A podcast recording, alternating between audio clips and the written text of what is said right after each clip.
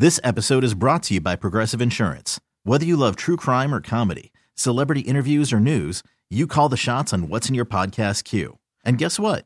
Now you can call them on your auto insurance too with the Name Your Price tool from Progressive. It works just the way it sounds. You tell Progressive how much you want to pay for car insurance, and they'll show you coverage options that fit your budget. Get your quote today at progressive.com to join the over 28 million drivers who trust Progressive. Progressive Casualty Insurance Company and Affiliates. Price and coverage match limited by state law. Hey, Rob Bradford here. I have set out on a mission with my good friends at FanDuel to prove what I have known for some time baseball isn't boring.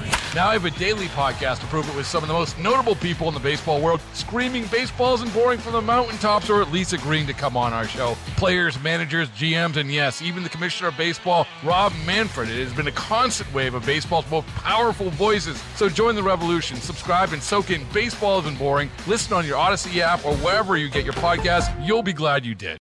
Pitchers and catchers report next week. It's a perfect time to head out to the WGK Law Guest Hotline. Joining us now, the former manager of the Baltimore Orioles. It's Buck Showalter. And Buck, thank you as always for joining us. So I'll, I'll start with this. How much easier does it make your job as a manager when you have an ace like Corbin Burnes at the top of your rotation? Well, good afternoon, everybody. How's everything in Baltimore? It's we're, getting warmer. Been a little better if the Ravens were in the Super Bowl, Skip. Yeah. I'm not going to lie to you, but otherwise well, we, are good. We can, we can, we can talk about that, but uh, no, I'm sorry. Your question? I, I was just want to say hello. no, uh, Corbin Burnes. How much easier does it make a manager's oh, job? Know, well, you know, it, it's like everything. You know, putting your arm over your head and jerking it down violently a hundred times every fifth day, you're going to have some some wear and tear. But he's a guy that uh, anchors a club. You know, it, it, you can move things around him.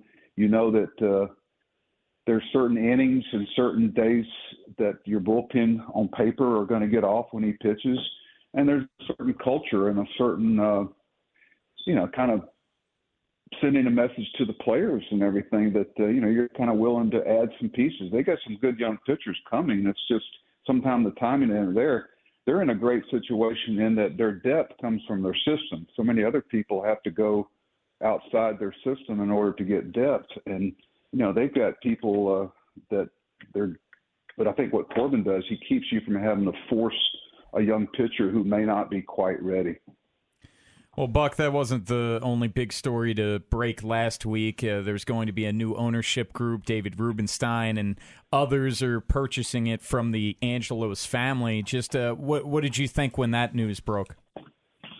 Well, you know, I, I'm happy for for everybody involved. You know, the Angelos family was great to me. You know, I, I had a good relationship with Peter uh, and the boys. It just, uh, I think the one of the biggest contributions they made. Peter kept wanted to keep the team in Baltimore. There mm-hmm. wasn't ever ever a a uh, any type of time that he even entertained it. He was going to figure out a way to do what was best for the city. We all know how much Peter loves Baltimore, and um, I think this is a way to, to continue down that path. Obviously, they're in a good situation, uh, and um, I think it's good for the city. I think it's good for uh, the fan base, which is why we all get up in the morning in baseball. And and uh, you know everybody's got their strengths and weaknesses, uh, including all of us. So uh, I think it's good for Baltimore. But I you know I got to tell you, my time there and, and my dealings with uh, Mr. Angelos and his family were, were good. Buck, you, you have one of the more unique perspectives on New York baseball. You know, given your positions with both those organizations. And um, we've been looking at the AL East and and teams have made moves, right? And the Yankees certainly. I mean that that Soto trade's a big trade, but like they, they didn't have to give up any of their top position prospects to get him. They didn't get Yamamoto.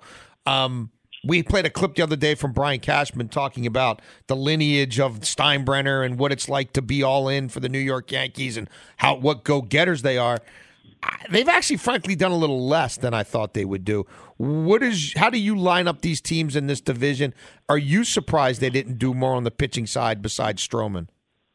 Well, I'm sure uh, uh, there's some other teams in American League weren't too happy to see the Orioles pick up Corbin Burnes. right. Uh, but at the same time, uh, I think you try to stay in house and try to make sure that you're taking care of your own business instead of worrying about everybody else. You know, Toronto's only going to be more affordable as their guys tour. We know Tampa's already proven they're going to be there.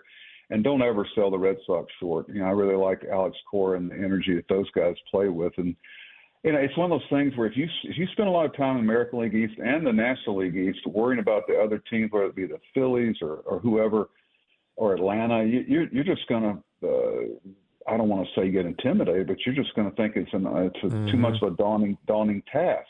You know, the toughest thing to do for that's ahead of the Orioles now is, you know, they're not going to sneak up on anybody, and they know that. And it's not that they did necessarily last year, but the toughest thing is when there's expectations of taking the next step. And that's what I was very proud of in Baltimore when we started competing in, in 12 and 13 and 14 to continue that down the road. And there's a certain window there. And maybe, and I'm hoping that new ownership there allows that window to be big.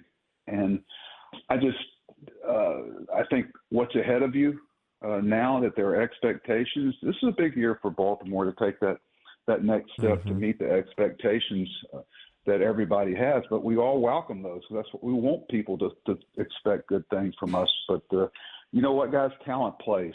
and they're talented. Talented seems there's no strengths and weaknesses that don't get don't show up in a 162 game season. It's you know if you're good enough, you'll you'll seek your level. Hey, Rob Bradford here. I have set out on a mission with my good friends at FanDuel to prove what I have known for some time baseball isn't boring. Now I have a daily podcast to prove it with some of the most notable people in the baseball world, screaming baseball isn't boring from the mountaintops or at least agreeing to come on our show. Players, managers, GMs, and yes, even the commissioner of baseball, Rob Manfred. It has been a constant wave of baseball's most powerful voices. So join the revolution, subscribe, and soak in Baseball Isn't Boring. Listen on your Odyssey app or wherever you get your podcast. You'll be glad you did later. We're talking to Buck Showalter. It's Inside Access here on the fan. Buck, two years ago, the Mets were really good. You guys had a great season. You made the playoffs. You make some additions. What What do you feel like went wrong last year with the Mets? Well, you know, everybody likes to sit around and talk about injuries and what if and that and whatever, but it's an excuse. You know, you know going into it, your what ifs uh, have to be good. I don't think our depth was as good to cover the injuries we had. I mean, we all remember where we were in certain times in our life when some event happened. I remember Brandon Nimmo texting me as as as the old guy was going to bed in spring training and said, "Are you watching this?" And I turned on the TV and saw Edwin Diaz was out for the year. Yeah. I knew we were going to have a problem all year, like when we lost Marte and Quintana, and and through all that, you know, I still thought that we could have made a run at the wild card, but you know, they got some really good players back in those deals and uh, you know I think you'll see some of that show up as they go forward. You know, Acuna's brother is going to be a really good mm-hmm. player there in New York. Buck, uh, do you still have desires to continue to manage? You know, in the right situation, that's up to somebody else. I'm at peace with it. You know, it's been an honor every day I woke up to get a chance. You know, coming from a little bitty public high school in Northwest Florida to be able to do some of the things that baseball's allowed me to do. I'm I'm always very grateful and, and humbled by it. And uh, you know, I hope nobody loses their job. I hate one of my pet peeves these people talking about this and that, and people currently have those jobs. You know, I I really didn't like what happened with David Ross and the way that thing went down, and you know, just you know, put your nose down, grind the heck out of it, and see where it takes you. That's my advice to young coaches and managers. Quit coveting you know, worrying about your next job. Just do the one you're hired to do as well as you can. You might be surprised where it leads you. So, with that being said, you know, baseball uh, has a funny way of taking some twists and turns, but uh, I don't want any ill will on anybody. I know what it's like when, you know, things are when you're struggling. You also know what it's like when things are going well, and somewhere in between, the reality lies, right? Buck, why didn't the Ravens run the football two Sundays ago? why didn't they even try? Uh, well, you know, every once in a while the other team's pretty good too. Yeah, As you get deeper yeah. in the playoffs, the other teams are pretty good. You know, I, I've got, I'm really proud of the relationship I had with John and uh, Ozzie there, and there's a reason why they're successful yeah. and will continue to be. No, you know, there are so many teams that are so envious of of the Ravens and fan bases that know.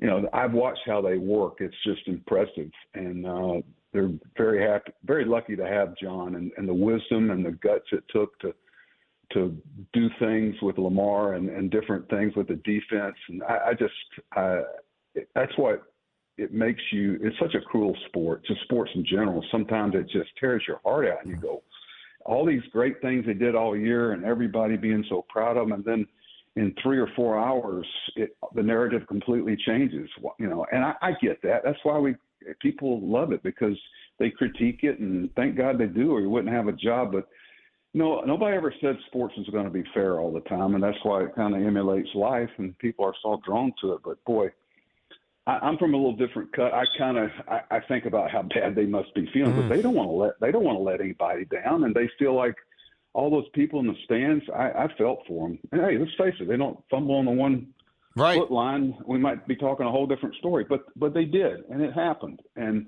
you realize how many things you know have to go into the great regular season they had. Buck, I, I want to close with this. Uh, it, like, you're still a beloved figure here in Baltimore. Are you just an easy guy to love? Do people in Arizona still love you? Arlington still love you? New York still love you? Or was it just Baltimore was just a special place at a special you time? Losing, you guys are losing all your credibility. I'm getting messages you know from people. That happened long ago, Skip. You're late to the party. Yeah. I, I, I live I live in Dallas because I promised my kids – when we came here with the Rangers that they would go to high school and college and we wouldn't move yet again. And we did. It's got a direct flight anywhere. My daughter went to SMU. My son went to TCU. He went to high school here. And it makes it easier traveling. God forbid if you have to travel commercially. Don't get me started on that. But, um, you know, places, you know, they, they allow you to do these things. It's not something that you, you got to earn people's trust. And, you know, we spent I don't know, eight or nine years there in Baltimore and take a picture because that doesn't happen much. Even though I hope that happens with Brandon, he's got a, a chance. I remember talking to him when he got the job. You know, he's I'm so proud of him and things they they've done there. But uh, you know, we just we just bought a place. Uh, uh, my son and his wife, obviously, and, and son live uh, in Severna Park, and we bought a place that we can go back and forth to and spend some time with them. So you know, I'm looking forward to being around there a little bit more. But it's it's a special place. I mean, we lived out in the country. It, it was gorgeous, and uh, people are not ever going to allow me not to think anything but good things about Baltimore. I got Baltimore and their fan base, and I like getting things that other people don't get. And I was very defensive about people that just didn't know. There's so many people that weigh in on things until you've experienced the the sincere, deep love of the Orioles. It was a very precious commodity that that I took great pride in protecting, and and so did Peter. We just we wanted to put something out there they could be proud of, and they're doing it again, and I'm pulling for them, guys. Buck Showalter, this is great. Always good you, talking to you. Hey, thanks for having me. You guys stay warm. I, you know we're going to get one more cold snap. You know uh, probably. yes, we will. All right, y'all. Thank care. you. I'll see you later. Thanks Bye-bye. so much. Thanks for having me. Yes, Thank sir. You.